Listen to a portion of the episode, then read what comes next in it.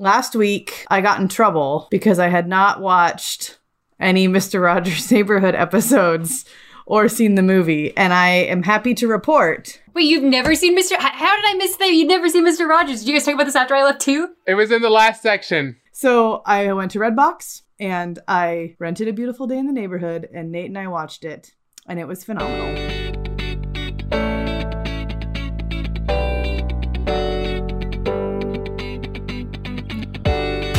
Welcome to the Barely Saved podcast, where we have the discussions real Christians don't have. Here's your hosts. I'm Rebecca. I'm Lindsay. And I'm Caleb. I apologize if my crunching toast comes through on my microphone. I'll try and like sit back here when I'm when I take a bite. So I'm glad the the one the microphone I have, I can just like mute it on the microphone itself, and so I can like drink water and not have you guys hear me spill it all over myself. That's true. I would have to go to like two places in order to do that. So I can like mute it so you guys can't hear it. But I still have to pull it out when I edit. I have an actual physical mute button on the microphone. It's pretty nice for that. That would be helpful. So I am welcome back to the podcast because I've seen the movie of Mr. Rogers. So we are less than two weeks away from a presidential election that we're recording this. We're recording this on Thursday, October 22nd, even though it'll come out at some point this weekend, which means it's before the debate. So when we don't talk about the last presidential debate, it's because we're not time travelers and haven't seen it yet. Although I bet we can take guesses. Well, okay, so the Committee on Presidential Debates has determined that the microphones will be muted when it is not their turn. Nice. I'm so excited about that. So, on the one hand, I'm excited about that. And on the other hand, I'm like, is it even worth watching if I can't watch like a total all out fight? Like, is it even worth my time? It might be worth watching because it's going to be funny to watch Trump get really mad that he can't interrupt people. Yeah, but if they're muting him, surely they won't keep it a split screen. Like, I would think if they're muted, they're not going to have a split screen like they usually do. I bet they still will. Because you can watch people's facial reactions. And I also kind of low key bet that Trump would do something like leave his podium to go like talk in Biden's microphone, you know, to interrupt. I, I would I could see it happening. It would be fun. See, now I was thinking like I'm going to be traveling next week. I need to get work done before I go cuz I'll be basically gone for 4 days and I need to not just lose 4 days of work, which is a horribly unhealthy work ethic, but we can talk about that in a different episode. And uh, I don't know. I was thinking I just I don't I don't know that I have time, but I might have to set aside 2 hours to uh, watch a debate tonight. Is it 2 hours? I'm just going to wait for the transcript again. It's less rage inducing. It's a, it's an hour and a half usually is what the debates are. But you know, by the time I watch it and then I calm down from my outrage at the end of it, because I know I'm going to be mad at both of them. I always am. Without interruptions, I think it'll go way better for Biden, right? Because he does have a stutter, um, and so that kind of constant interruption is going to make it makes it so much harder to speak. I think he'll probably be way more articulate, like we're used to, when Trump can't yell over him and stop him. I haven't made it out to go vote yet, so I'm going to do that this afternoon. So by the time anybody's listening to this, Voted yesterday. I will have traveled to a polling place and stood in line and voted in person for early voting in North Carolina. I'm so glad I live in a state where we've done mail in for I think a decade now. So like it's we're used to it and it's not a big deal to anyone and no one's stressed out about it. And you can just have your ballot and fill it all out and go take it. And we dropped them off in person because we didn't want to mail them in, but we did get to fill them out before we went. Yeah. Nate and I are going to fill them out this weekend. They're sitting here on our table right in front of me. Just don't let the dog get a hold of them. Right? Do they send a voter's guide to y'all too? Because Colorado does actually a relatively good non-biased voter's guide where they give you an argument for and against every proposition that is on the ballot. So like here's what the proponents are saying, here's what the opponents are saying. Yeah, ours is usually pretty good. And then it has all the like the judge reviews of everyone who's getting like recalled and stuff. The only thing that irritated me this year was in during the primaries, like for governor or for like our gubernatorial races and stuff and those things, they did not send out a voter's guide. Like you had to go track them down digitally, and that irritated me. I just like we don't get all of that here in North Carolina. All we got was judges. That's the only thing that we get to see. It's like a blue state cares about actually informing their voters. I mean, we're blue. We turned blue last 2 years ago, but it's it's a southern state. So like conservatism dies hard. I was gonna say your founding principles are disenfranchising voters, so I wasn't gonna go that far, but yes. Mm-hmm. That's exactly what it is. I know, but I was just irritated because I wanted because then it wasn't like, hey, here's your online voter guide that was super easy to access. It was like annoying and how you had to find different, like, you had to Google them or find more sketchy websites or whatever to find your find your thing. That is what we have to go through, even now. Although we don't have that many positions. We're voting on wolves, guys. We're voting on bringing wolves back to Colorado, reintroducing like they did in Yellowstone. The answer is yes. That will win. Hopefully, Y'all are a bunch of hippies. Yep, I'm totally a little hippie. We, but then there would actually be a cool chain. We're the only th- place between Canada and Mexico that hasn't reintroduced wolves back into their natural, like, historical range. And if we do this, then there will be a actual, like, they can actually like mo- move around and like migrate and stuff, and there'll be protections for them the whole way. Oh, you mean like you won't just have a bunch of people in Colorado shooting the wolves because they can and they're not protected? Yeah, that'd be good.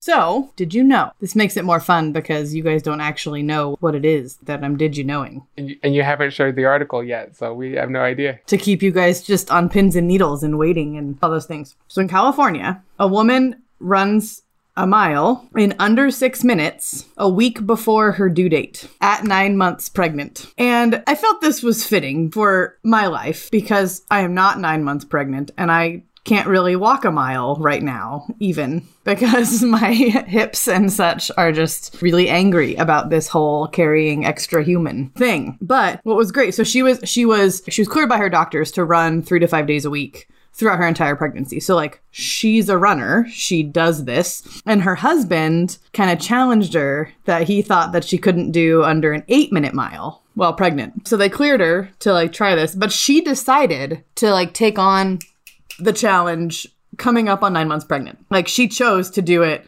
basically as close to her due date as possible without going into labor. So her husband bet her $100 Okay, hold on. I, I take issue with that. Like, her husband bet her a hundred dollars. What is she gonna do with a hundred dollars that he wouldn't have done with a hundred dollars? Like, they're a married couple. Not everyone shares their finances, though. Yeah, but like your husband and wife, and there's a baby coming. Like, who bets a hundred dollars? All of the things that she would do with a hundred dollars. She's nine months pregnant. I would be like, I'm gonna go get a massage or I'm gonna go get my nails done before I give birth. Yeah, maybe that's like like fun. That's like it's like fun money budget. I just don't get that. It's like nine months pregnant, you just give them the discretionary budget if you have it. Like that to me is like just give her the hundred dollars. Come on. That's true. Okay, so if we did that, I would always be broke and Brett would always have money because I spend it if I have it. So it could be the thing. He's like, I'll bet you my have fun money for this month that you can't do this because mine's already gone. Maybe. And it's not a hundred bucks a month either. That'd be nice. Or maybe it was just to make it interesting. So, what made this kind of funnier was originally I had read that today was National uh, Mail Day, like M A L E. And I was like, oh, that'll be kind of funny to say, like, it's National Mail Day. But I misread it. and not only is it not National Mail Day today, I was looking at tomorrow by accident, and it's National Mole Day, like the animal. Which does not fit with my story at all. Is it like like Avogadro's number? Is that what it is? Like ten to the twenty third? It's definitely the mole day, is in the unit of measure. Oh, that's lame. 6.022 times 10 to the 23rd. That's one of the only things I remember from chemistry. I'm on the Royal Order of the Mole that my chemistry teacher put up on his wall. Like, that's the only thing I remember about chemistry. But I'm sorely disappointed that it is not the animal. But anyway, I just thought this was super impressive. And I mean, besides the maybe the questionable financial decisions of them betting $100 while they're waiting for their child, but there's a video. Just that just that feels foreign to me, but that's okay. I'm also not married, so you know, maybe maybe it's normal to withhold funds from one another as a married couple. I don't know. I've never experienced marriage. It's not about withholding funds in most cases. Okay, so that's not, I shouldn't say that because there are definitely marriages where withholding of money is a thing and that's a whole different issue. But I don't know, if Nate and I were doing something like that and he bet me, it would just be like, hey, we're to budget a $100 into your. But I mean, they didn't give us like details on the bet as far as like how they're going to settle the bet. No, they don't, but it's just weird. So she did this challenge because I now I'm looking at the article. A week before her due date, she ran a mile in five minutes twenty five seconds. That's a great mile regardless. Yeah. Like it's not like Olympic athlete kind of thing, but it's a great for like a non-professional. Like I think my best mile times when I was a runner were still not that good. I did like long distance and they were I got close to that, but I was hanging around 6 minutes, but that was still like my best shape and I was not pregnant. Yeah. And which part of me's like, I mean, I feel like he probably just wanted to, like, kind of like brag on his wife a little bit too. I mean, he's like, I can bet you 100 bucks that you can't do it. But it was really like, when you look at the Instagram video, he's like, my wife is an absolute champion. Like, it's like he knew, I feel like he knew that she could do it and just used that as like, I'm going to poke the bear to like give her the motivation to, to do it. Like, I mean, but that's what you do though, right? Like it's like you you could do this thing. I know you could do this thing. But I'm also going to tell you that you can't do this thing oh, that is the most effective way to make me do it. Yeah.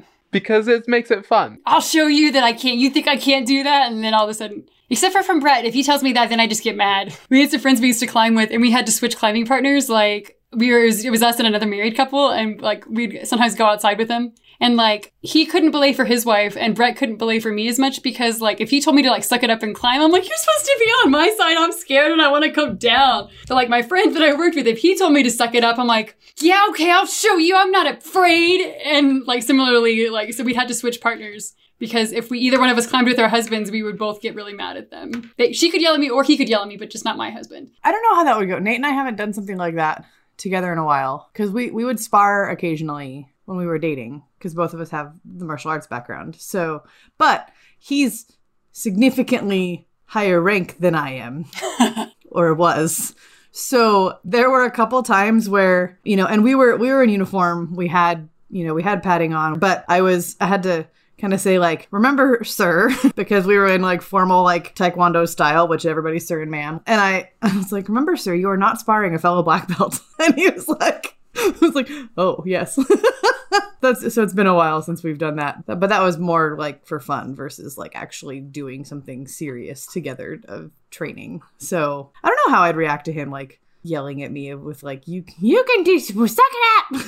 I'd probably just glare at him and get and get back at him later. And but like Exactly. And that's the that's the problem. but it would goad me and be like, "Yeah, you, okay, fine." Nope. My bravery or suck it upness is inversely proportionate to how good everyone else is. So uh, there's a thing, there's a hike near here where you have to like scramble up this thing and like kind of like chimney your way up it.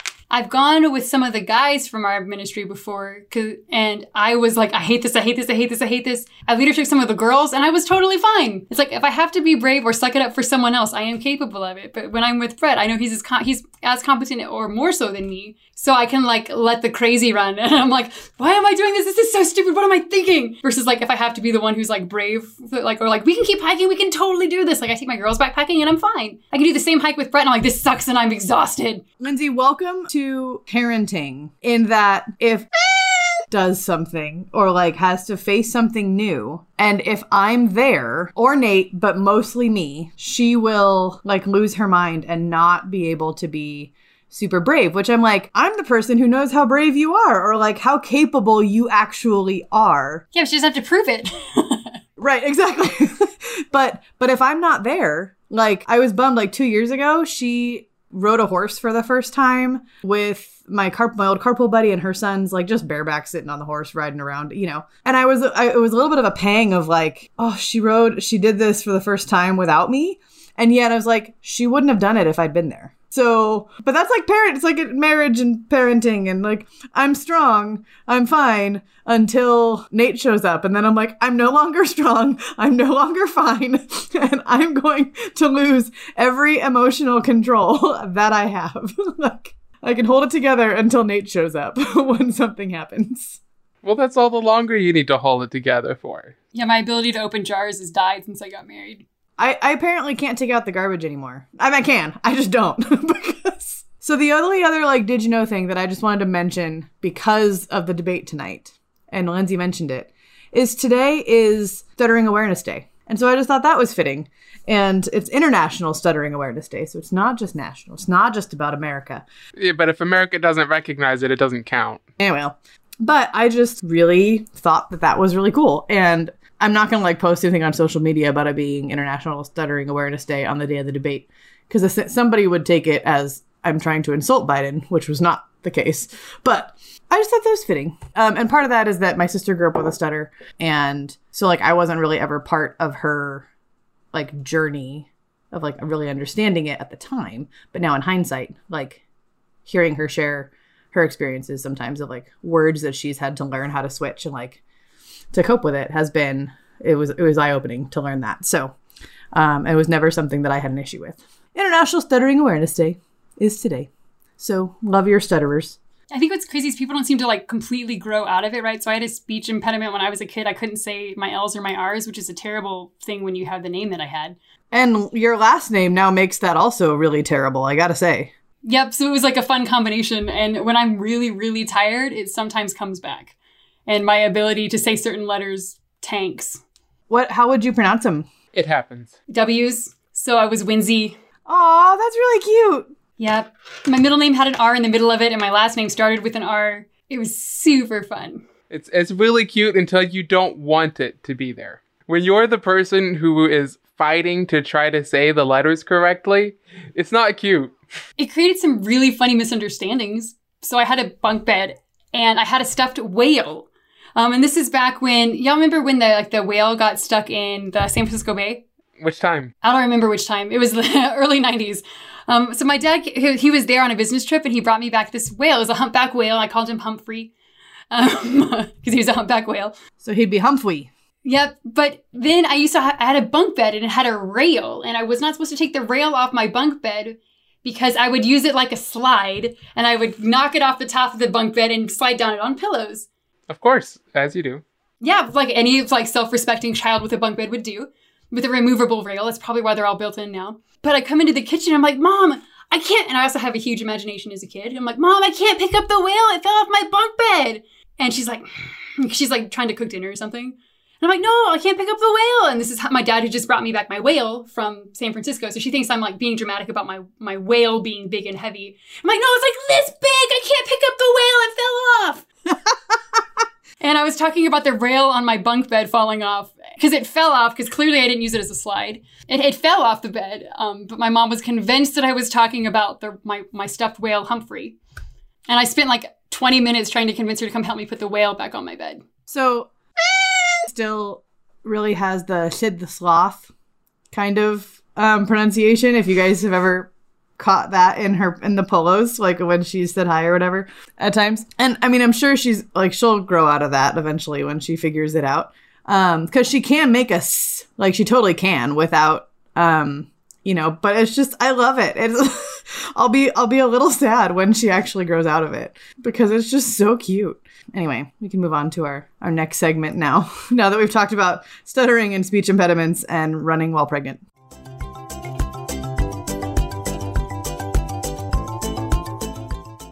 All right, so we have an election coming up in just a short period of time. Woo! Woohoo! The other co hosts on this podcast luckily get to just mail in their ballots, and I get to go travel to a place to do that. But, you know, North Carolina has early voting. There's like four different early voting places in our county, so it's not like a big deal. But what I wanted to talk about today was voting and being a Christian and how those two go together and what kind of a responsibility Christians in America have to vote. And um, just so that uh, people can see how shallow our planning is on this podcast, we determined our topic um, in the last six hours. Yeah, we did. So, do you guys have any thoughts? Not who should I vote for, because I think that's a stupid question. But why should I vote? As a Christian, not versus as like a American civic duty, correct? Well, whatever, however you want to answer that. If you want to parse the two apart, you can. Uh, just, just why do you think voting is important as an American Christian? What would be the reason? So Dietrich Bonhoeffer, who's not American, but he is Christian, but he's German.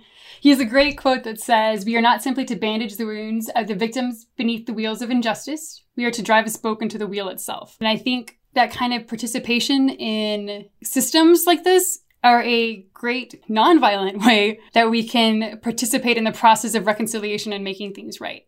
It is a way to make voices heard and to speak up for those who cannot speak up for themselves. I think that's a huge part of why I take this so, some of this so seriously, right? Is like it is an ability to give voice to the voiceless and to make sure that the fatherless, widow, stranger, orphan, like the things that the Old Testament and the New Testament, but you know, the Old Testament prophets especially reference as people that we need to be looking out for. Um, the great thing about living somewhere like we do is that we get to have a say in how that's done um, and can participate into that. And I think it's important that we do so. Good answer. All right, we can move on to our third section.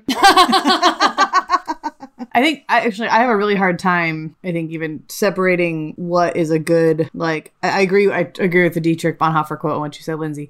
I think so much of our like civic engagement training is so like I I don't I don't know if I can if I've ever separated or been able to separate out in my brain yet. What's my like I need to vote because I need to have a voice in my uh in my government or like it's a it's a privilege to be able to do so too but i've ever really d- been able to to divorce that from why should christians vote because i like it's just like a, the the civic engagement training is like so ingrained of like be a good citizen vote and and, and i do think that um there is something to be said for that just because there's so many places where you don't have that privilege whether it's in general people don't have that privilege as much, or uh, women don't, or like certain demographics don't. And so there's a kind of a with great power comes great responsibility, I guess, to uh, you know quote Uncle Ben that because we have the the the privilege and the ability to like make our voices known, like we need to use that well. And I think that is my biggest struggle is that we see when we talk about what does it mean for American Christians to vote is for the most part, I see American Christians voting in regards to their own self interests versus for the interests of others. And that's my big qualm or like issue. Okay, there's a lot of big qualms and issues, but I just think that one is the one that um, has come out more recently, I guess, where I've seen posts going around that talk about like, yeah, I'm going to vote for my self interest, and I'm like, but as is, should that be what our like motivation is? Yeah, do nothing out of selfish ambition or vain conceit. I seem to remember hearing that somewhere before. there was a, a post that went around Facebook that talked about it, and I resisted passive aggressively. Actually, that would just be really aggressive. That's not even passive aggressive to like have just posted that Bible verse on everybody's share. Voting to me is weird right?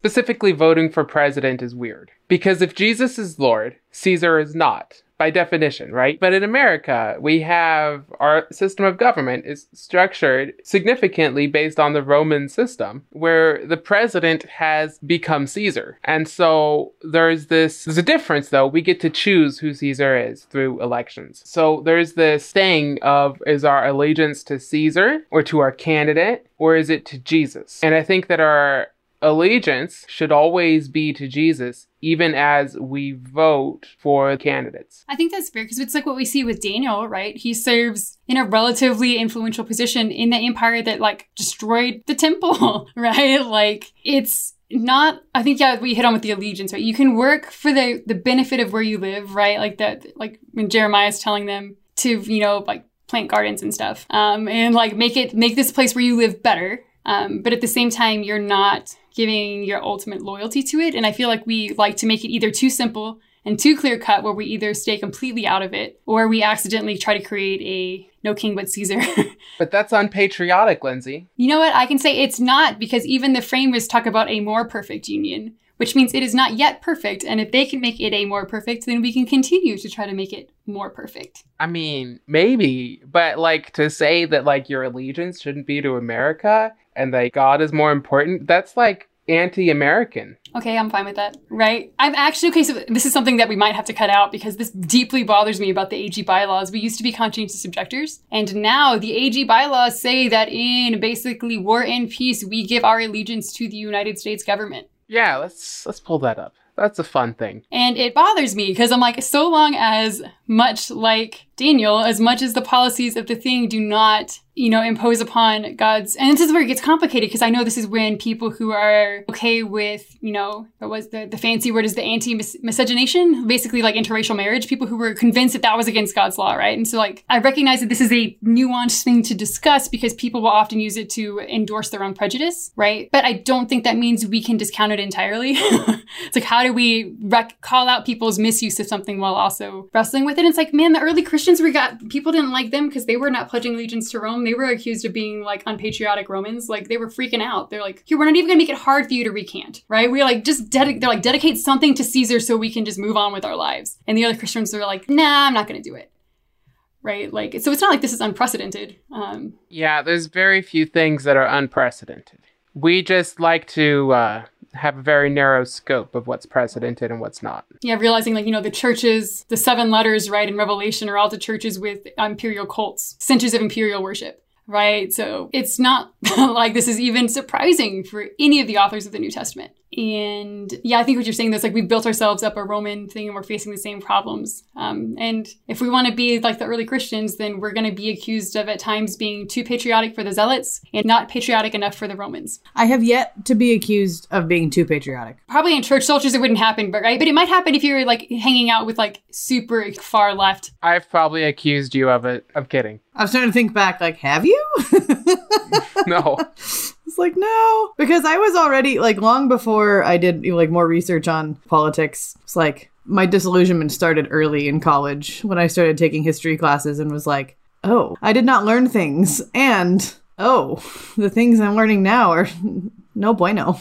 yeah. It's a real bummer when you realize Cincinnatus was actually working on behalf of the Senate to like oppress the plebes, not like give rights to people. He was like, they want, they got uppity, so let's stop them. And you're like, dang it, Washington. That was the wrong guy to pick as a hero, even if he was the least bad, because he at least went back and stopped being a tyrant. But you're like, Right. Like, no, Washington, let's not do that. yeah, Cincinnatus is not the hero of that story unless you're rich and powerful already. All right. I have found it. In, in the bylaws of the Assemblies of God of the United States, Article 18. As a movement, we affirm our loyalty to the government of the United States in war or peace. We shall continue to insist, as we have historically, on the right of each member to choose whether to declare this position as a combatant, non combatant, or a conscientious objector. I recognize that exists to let military chaplains exist, but it still bothers me. Right, it, it- that, that literally is why it exists. But it's interesting that as a denomination, our loyalty, our allegiance, is to the government of the United States. Yeah, that seems sketchy. Yeah, and and like there's a reason it came about, right? We wanted to be able to send people to World War II because, you know, World War II we were against the Nazis and the Nazis are bad. We can come back to whether or not that's actually why we fought in World War II, but we wanted to send people to fight. We wanted to send people to destroy the Japanese more than we wanted to fight the Nazis. Pacifism of World War One was no more because they were mad at, at the Japanese and the Nazis and wanted to send people to go and murder in the name of the US. is it really pacifism if you're only a pacifist till you actually get punched? I think it is because you're talking about 20, 25 years, That's fair. right? Like it's a generational shift. So I would say they were pacifists, and much of that first generation of Pentecostals continued to be pacifists. But there uh, came up another generation that knew not the Lord or what he had done for Israel. Oh, snap. I love it. I mean, I'm quoting judges there, but I think that's what happens, right? The Pentecostal movement, we had this position, and then there came up another group that wasn't around for the Pentecostal revivals initially. It was their kids and those later followers. And they hadn't experienced the same things. Like that's that's how that works. And so that's why there's shifts in ideology every generation. It's what happens. Yeah, so I mean, I I think that what's unfortunate about our system is that it sets people up. It doesn't matter, like that their vote doesn't ultimately matter often. In particular, in the presidential, Because it doesn't. Almost like it was designed that way. almost like the founding fathers knew what they were doing, and And didn't actually want a popular vote to right, Right. We have the Electoral College. And so if you are in a safe state for whatever party, your vote basically doesn't count. Yeah, So if you're in a free state from before the Civil War, your vote doesn't really count very much. And if you're in a southern state, you have disproportionate representation because that's why it exists. That's no, that's not fair. It's but that's a huge part of why it exists like it does though. Is it really was compromises between freeholding like free states and slave states. Well, yes, but like to a certain extent, that's not the way it is anymore, right? The southern states do not have a disproportional advantage anymore. That's fair. Just Now the disproportional advantage is in western states, it's the Midwest. Yep. That is where the the disproportional advantage is at this point. Yeah, Wyoming has less people than the city of Denver. right? So their vote is worth three times as much. And I don't know, I, I don't see that as an all bad thing, right? Like, I do think that land should get some votes. This is going to make me not a very liberal person. I think that the biggest issue with our electoral college is our winner takes all system that is in each of the states. And it's not as much the uh, various, the, the land getting votes, which is literally what happens. Yeah, which so like for example in in Washington, we have primarily, you know, the the western I-5 corridor determines our elections. I mean, gubernatorial like most of them they they are the ones that um in general uh, are going to, to to determine that. Same with the electoral college. But if it was more of a proportional um, distribution of electoral votes, that makes way more sense for st- in particular for states like Washington or California or Texas who have like these bigger areas of of one side or the other. When the entire uh, eastern half of Washington has literally threatened to try to become its own state because they don't feel like they're represented on the west side at all. Yeah, weren't they going to call that Liberty? Wasn't that the name that they were going wanting to go with? Was Liberty? Yeah, which just makes me gag. Like, are you kidding? Our our our state. I mean, Washington. uh, You know, when you go into like states history, you know, Washington isn't necessarily all that exciting, but we have a lot of cool people and history and like um, tribal history and like all sorts of. That's why we have so many you know words that Matt is convinced are just made up. I think most of us are. Shut up. Like we have so much, so much more better like things to to call a state or to like. It's like really. You want to go with liberty? Are you kidding? Like what? What? What? What's wrong with you? My favorite thing about Washington is that the capital of Idaho used to be in Washington. So that's always fun. Yeah, okay, so back to Voting. We went on some weird rabbit trails. I'm not sure how many of those are going to stay in, and most of those are my fault. But back to voting. What Lindsay said at the beginning of this conversation, I think, is really key to understanding an ethic of Christians voting. It's not just the Christian responsibility to take care of the poor. It's the Christian's responsibility to stop people from becoming needlessly poor. It's not just the Christian's responsibility to treat the sick from a pandemic. It's the Christian's responsibility to reduce the spread of disease so a pandemic can end. And it's true, it is our responsibility as Christians to do those things, to run the homeless shelters and all of those things. But it's also our responsibility to do housing projects to support housing for people. So that way, not only are we not having to shelter people, but we can give them dignity and their own home. It's taking everything. I'm just going to go there. It's almost like there's a whole system that God outlined explicitly in the Old Testament on how to deal systemically with issues of poverty and injustice and wealth disparity. Yeah, but then that's my money, and I don't want to give it up. Well, too bad. You can take that up with God, not me. Like, he's the one who's like, no, but But I don't have to take it up with God because we have elections and I can vote. I do think that one of the things that we miss that, that, that often Christians do, and, and maybe maybe voting has given us this false sense of of involvement that hey, I voted, I'm done. I think we see both extremes. Right. That, that's fair. But it's like when uh, Skye Jethani's video that they just did on abortion, he talked about like if you're only fighting abortion in the voting booth every four years, then you're not really pro life. And I think that there's probably a lot of issues like that. Uh, on and maybe on both sides. Like so, I mean, there's a spectrum of this, but I I just wonder if sometimes in our, in particular, when it comes to uh, specific policies or issues, if Christians have been like, well, I voted and that's my job. And so now I'm done, essentially, with my involvement. And that's not what, that's, that's not how it should be. And yet I think we've been lulled into that a little bit. Yeah, for sure. That's that is what people have thought and acted like. What's interesting for me is I often hear the people who are doing exactly that expressing frustration with what you just said um, because they're like simultaneously it's not the they're like it's not the government's job to do this yet they're like convinced that voting is what they need to do so they're like very much and it's a weird like a weird tension, right? Where like a lot of people that I know who are very like where they're single issue voters, right? They are often very outspoken on their single issue while simultaneously like so the government needs to deal with this my favorite issue right but then if you talk about dealing with poverty or racism and all that stuff like oh well the government doesn't need to do that that's the church's job Okay, so I have a theory on this. Okay, give us your theory, Caleb. So this is a theory that I've not written out yet because I've still not fully formulated it, but I said it on a polo a couple of weeks ago about the difference between systemic and individual sins. So I always find it interesting that Christians are ready to say that like some sins are systemic and some sins aren't systemic. And those ones that we choose that are systemic or aren't systemic are weird and arbitrary. Like abortion, that's a national sin, but not letting people come into the country or those things, those aren't sins.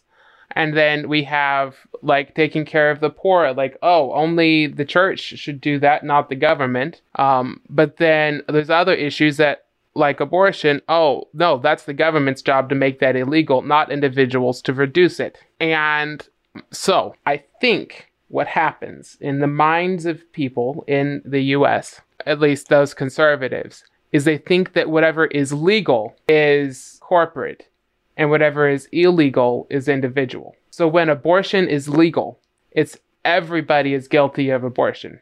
When it's illegal, only it's the woman and the doctor. Same way with discriminating against black people. It's illegal to do that technically. So it's an individual sin and not a systemic sin. Let alone that there's still a system in place that's built a certain way. It's no longer the law, so now it's an individual problem. I think that is the unstated assumption that has shaped uh, conservatism. What do you guys think? It's actually really similar to what we've talked about and landed.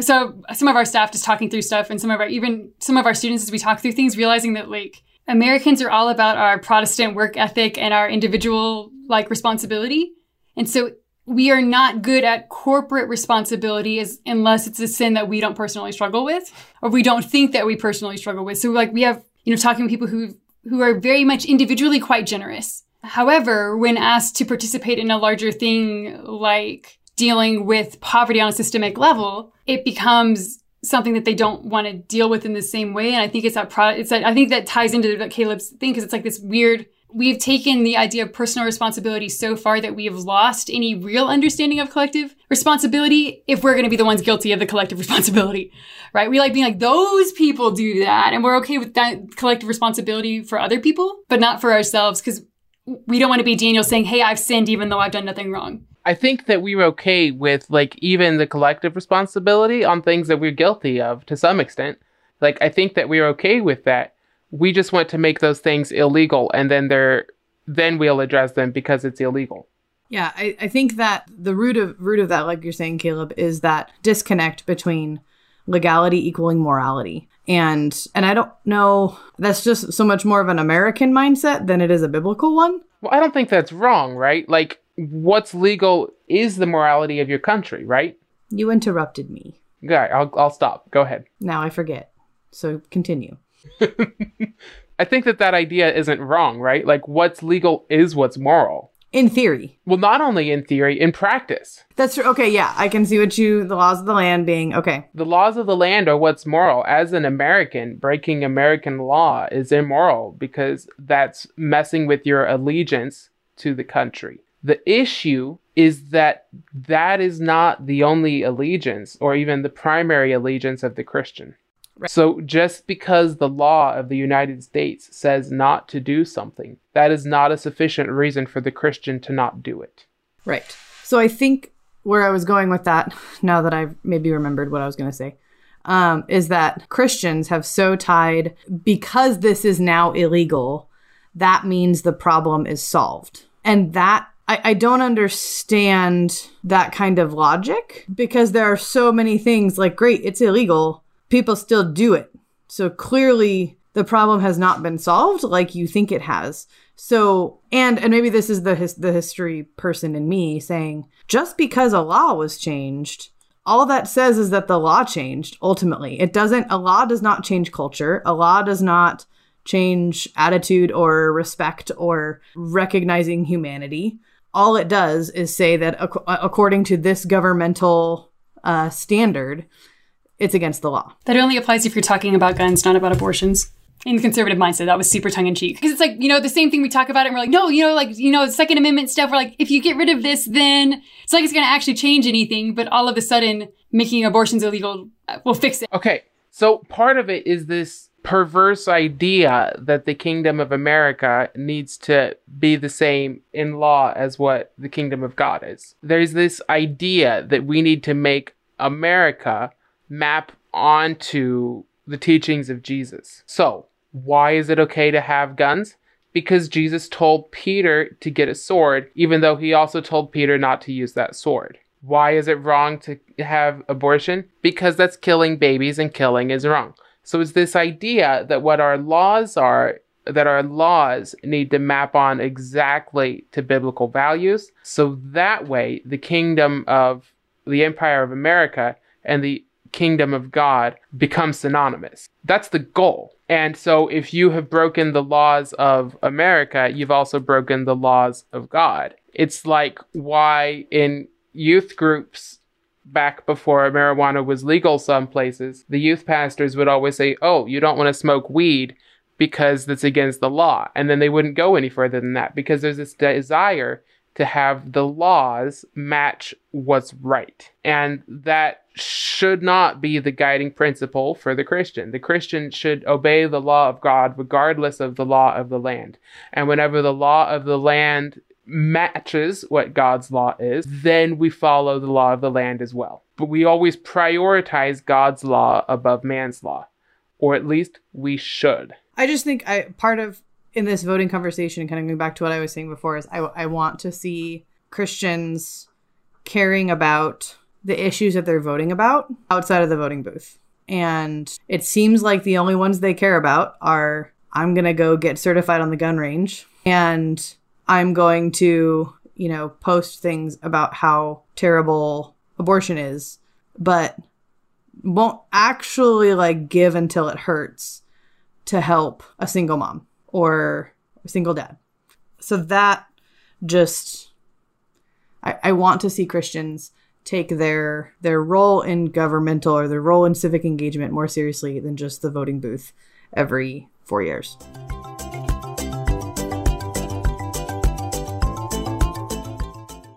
All right, so to continue our conversation about voting, because, you know, an election is less than two weeks away, It's a thing. Lindsay, not Lindsay, wow, that was bad. Rebecca found us an article. We found Lindsay and I sound sound the same in in name or in vocal inflection. No, you don't. That was just bad. No, Lindsay didn't. Lindsay didn't do anything. She didn't contribute anything to the podcast this week. That's true. That is not true, Lindsay. Rebecca found us an article from Desiring God, Lindsay's favorite person, My favorite person. which is what I was going to say was Lindsay's favorite person, but I was trying to say Rebecca found the article first, but I mixed the two together. That did not work. We're judging you now, just know that. It's fair. I deserve it. Anyway, so we found this article and it was actually posted in one of the groups that the three of us are in first because I don't go to Desiring God to participate in John Piper's articles very often because so the title of the article is Policies, Persons and Paths to Ruin. Uh, pondering the implications of the 2020 election. Um, did did you guys have a chance to read it, or I uh, read through enough of it that I think I can have a pretty informed position on what he says. someday you're going to read something all the way through, Caleb? I will, but you know, like I read through till I got to where he said, "What about abortion?" and then I stopped. But I think you should have continued because it got actually um, Surprisingly direct for Piper. Right when he says like he says I think Roe is, is an evil decision. I think Planned Parenthood is code name for baby killing and historically at least ethnic cleansing. And I think it's baffling and presumptuous to assume that pro-abortion policies kill more people than culture culture saturating pro-self pride. When a leader models self-absorbed, self-exalting boastfulness, he models the most deadly behavior in the world. He points his nation to destruction, destruction of more kinds than we can imagine. It is naive to think that a man can be effectively pro life and manifest consistently the character traits that lead to death temporal, and eternal. Yeah, see, I didn't need to read that. I knew that that's where he was going based on what he had already said. But it's still a really good quote. And so, you know, read the whole damn article. Okay, that, okay. So let's go back up to the top of the article and talk about that because that's like three quarters of the way through. Yeah, it is. So, so why don't you give us a summary of the article now that we've uh, pointed out that clearly he's addressing conservatives about abortion. He's addressing so what what's what I appreciate is is he basically says like he's not telling who he's voting for, which I think is helpful as a bigwig evangelical leader. He's not exactly hiding it. What's at least not Trump. He's not saying what else at this point. Like the implications, it's not Trump, but he doesn't say who else it was, right? Like it doesn't have to be Biden. Right. He doesn't say. Uh, Similarly, like David French did that in his debate with Eric Metaxas. He's like, just because I'm not voting for Trump doesn't mean I'm not voting. Doesn't mean I'm voting for Biden. But so his, his essentially his premise is is addressing the idea that we're voting for a like a for a for a platform versus a person. And his argument is saying we can't make essentially we can't necessarily make that distinction. One of the things that he talks about is uh, under the second section he talks about there's a character connection between rulers and subjects. When the Bible describes a king by saying he sinned and made Israel to sin, it does not mean he twisted their arm. It means his influence shaped the people. That's the calling of a leader. Take the lead in giving shape to the character of your people so it happens, for good or for ill. And this kind of goes back to what we were talking about before of the Republican platform is Trump. The Democratic platform is Biden. Explicitly. Um, even more explicitly in the RNC because they literally didn't bring together articles of anything. Um, but I, I just thought it was so refreshing coming from Piper to speak to this, to speak to the importance of the person. Worse, in the beginning, he says, actually, this is a long overdue article attempting to explain why I remain baffled that so many Christians consider the sins of unrepentant sexual immorality, unrepentant boastfulness, unrepentant vulgarity, unrepentant factiousness, and the like to be only toxic for our nation, while policies that endorse baby killing, sex switching, freedom limiting, and socialistic overreach are viewed as deadly. So I think that's actually the problem. Which part? That sentence right there. Actually, this is a long overdue article. Because he should have said this back in the 2016 primaries. No, because we never should have divorced politics and then married politics in the way that we have in the broader evangelical movement. Yes. The fact that we now have to come in and speak to people to give them the wisdom that we should have been giving them in the 60s when we were silent during the Cultural Revolution, and then we came up with the religious right, and now we're trying to fix these things. What we should have done 60 years ago is embraced valuing people as image bearers of God when that was the movement that was happening culturally, not sit there silently, not say, oh, they're a bunch of hippies. Say, you know what? They are, but they're speaking truth. And so, as Christians, we should have come alongside of them 60 years ago and addressed the problems, and we wouldn't be sitting in the same place in 2020 as we were in 1968. It's worse than that, though. Like, we didn't just sit there silently. We were actively working against it. Like, the whole reason that we have some of these pushes was the religious light first existed as a pushback against, like, integration and segregation. You should look at the numbers for the number of Christian private schools that show up after Brown versus Board of Education. And then, once that wasn't allowed, right? Once we finally actually made a national movement where you can't do that, amazingly, that's when abortion becomes the talking point of the right. Right? Like, we've Abortion and, and homosexuality. Right, in the 70s. Because in the 60s is where we should have been. Like, initially the Baptists didn't even care. Baptists were like, that's a Catholic thing. We are actually okay with abortion. Yeah, the Southern Baptist Convention was okay with abortion until Most Protestants were until they couldn't until until segregation was no longer an issue you could use as a single issue voter to get people to do what you wanted politically. It's always been a political bludgeon. Even if we do theologically agree with points that like all lives are sacred, it has never been used as anything other than a political tool. That's why it's existed. And it's like, so I can't, I can't even say like, if only we had just sat silently, right? Like that would actually put us in a better place than we are right now. We just pretended to sit silently, but actively worked against it, and we're pretending like we didn't. well, we did sit silently through the 60s. Well, like sort of. Well, when Martin Luther King's writing letter to pastors, letter from a Birmingham jail, telling other pastors, "Hey, why don't you understand why this is terrible?" and Billy Graham is telling MLK to chill out. Right, we sat there silently. No, I mean not not completely silently because then you like I said, then you had like Billy Graham telling Martin Luther King Jr. to, you know, sit down and wait. Well, yeah, he was telling him to be silent. He's like, yeah, don't make waves. Yeah. Don't. Not only did we sit there silently, but we told other parts of the church to do the same. So I, I guess we can read this and historically beat our heads against the wall and say we should, shoulda, coulda, woulda. I, I think I'm more frustrated that it's taken Piper this long to to do this. It's a long overdue article. He should have been speaking out months ago, years ago, decades ago. It's not like John Piper's a spring chicken talking about this stuff. He's been speaking on Christianity for 60 years and is just now getting around to writing this. We uh, and we can't necessarily assume that he would have been in the same spot or like. I mean, I guess my question, my question, if I could have a conversation with John Piper, which that probably wouldn't go well, but Yeah, he might not talk to you. he probably wouldn't talk to me.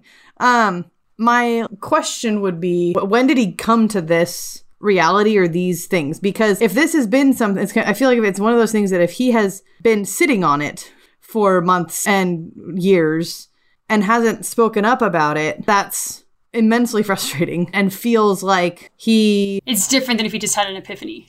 Right, exactly. Like, why did it take you until two weeks before the election to say this if you already had it? Like, is it because you you still ultimately want Trump in office because it makes your life easier as a Christian in America, but you still have this like conscience that you needed to speak out, or is this something that maybe it's been ta- maybe it's taken this long to to to finally wrap his head around it and i can't answer that for him i, I appreciate this the at least the sentiment or the calling out even if it seems like it's not super helpful time wise What did Piper say about Bill Clinton?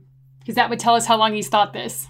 that's true Because I remember when Clinton was in like dealing with all the Lewinsky stuff, there was the right was all about the moral integrity of a leader. oh yeah i mean that's like david french's whole introduction to in the debate between him and eric metaxas is like we used to have like we, we set our stake on the grounds that character matters until it didn't Yeah, like October 10th, 1998, what John Piper said. Le- leadership with the visibility and power and influence of the presidency calls for a kind of statesmanship and honor and trustworthiness and discipline and loyalty that a nation is inspired by. The president has lied and deceived and distorted truth repeatedly over the years, and in these recent months has blatantly looked us in the eye and said he was not involved sexually with Miss Lewinsky. Under oath has said he could not remember being alone with her. These lies and this manifest manipulation of language to evade truth are so unworthy of public trust it is scarcely imaginable that any man could serve in an office of trust after such blatant public dishonesty and corruption of language. So Piper has basically decided that he was gonna not say anything about it again until literally the like tw- 11th hour. Less than two weeks before the election, he's finally has a consistent ethic to what he said 22 years ago. well you know progress That's the pro- but that's the problem. I don't think it's progress. no i uh, that was that was tongue-in-cheek sorry that was sarcasm Yep, I know. I was like, the problem is he'll get credit for it, and that's why he did it. Right? This is like this is like YouTube and Twitter like banning QAnon stuff. They're like, see, look, we're not the baddies. We totally can you know, like we totally did the right thing. And you're like, you did the right thing when it wasn't gonna cost you anything. You waited till you could read which way the wind was blowing. And it makes me grumpy. I still think so. I guess regardless of of timing all those things, this is something that the American church needs to hear. It should have happened a long time ago.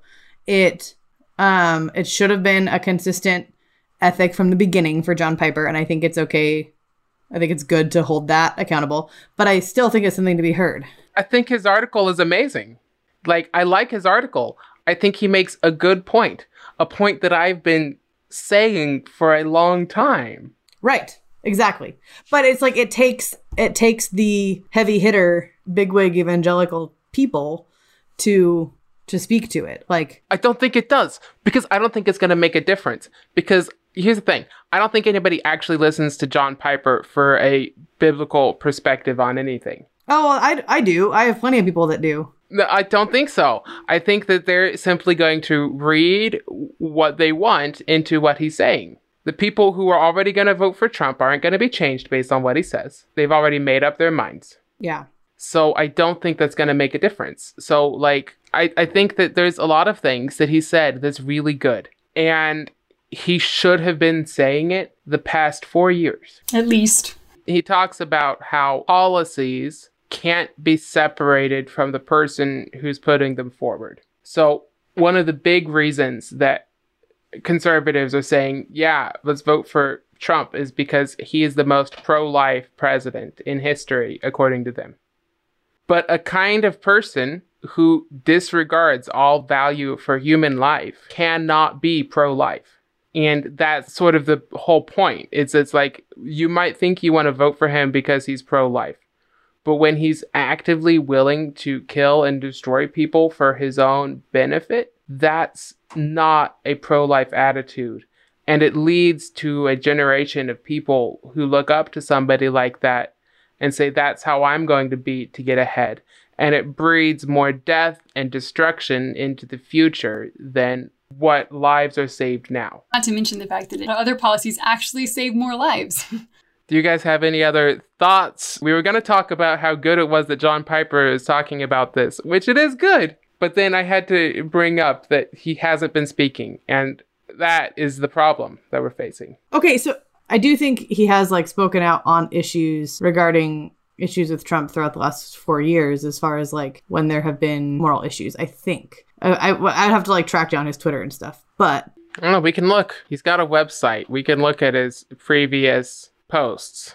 He spends more time talking about how me and Rebecca are heretics. I mean, okay, so in in Piper's defense, since I've been keeping track of him for the last eight or so years, he has gotten less bad. He did actually say, I, I'm seeing this article too, back in 2016. He basically said that both Donald Trump and Hillary Clinton should quit the presidential race. Like he was like, neither of them have, like the both of them are unqualified. So I, I mean, so he has been at least uh, consistent in that way because he said a, Clinton resignation would have been good for America's moral standards in 1998. A Trump step aside would be good for America's moral standards in 2016. It's still not too late to turn the current race two unfit major party candidates into a contest fit for a great country. Right. But I think part of it, and I guess we might have ragged on Piper a little bit harder, it's not just Piper that hasn't spoken out on these issues. The majority of pastors of evangelical churches have not spoken on these issues in a thoroughgoing way that is honest to the issues or uses scripture to actually back up their positions. It's not just a Piper problem, it's a larger evangelical problem. Piper has probably actually spoken up more than a lot of other of the mainstream like bigwig evangelical pastors. I guess the good news about being reformed, you're ma- you don't mind making people mad. So maybe we're a little hard on it. What you get for being a bigwig, right? And I think, well, it's like, it's even people who care about this stuff, we hadn't really seen his stuff come out. So I think that's telling in the sense that people who care, we didn't see it, right? Which is, it means the other people are still getting more press. And so that's, that's telling, like, like we all were saying about the current state of like evangelical culture in America is that even people who care about these issues, we had no idea that he'd said some of that stuff because the other thing was what was taking all of the attention. And, and so maybe even the people who were Piper fans didn't actually that those things didn't get as much as many clicks or they just didn't want to have their little bubble broken. So Oh right. And and I think like I said, I think that Piper he has been more consistent than most. You know, and and as much as I disagree with Piper on a lot of things, he at least is fair and he sticks to what he thinks is right. He he isn't one of those people who just goes with what's popular. So, you know. Even in his like doctrine or theologies of, of like gender roles and women in ministry, he's more consistent at least than than most. Like if he if he doesn't think women should be pastors or be in authority as pastors, then he's at least consistent and says, well, yeah, they shouldn't be in other positions of authority either. Like, which again, I don't agree with, but at least he's consistent. Thanks for listening to the Barely Saved podcast. Make sure to subscribe using your favorite podcast app. You can find more episodes, links, and show notes at barelysavedpodcast.com. Bye.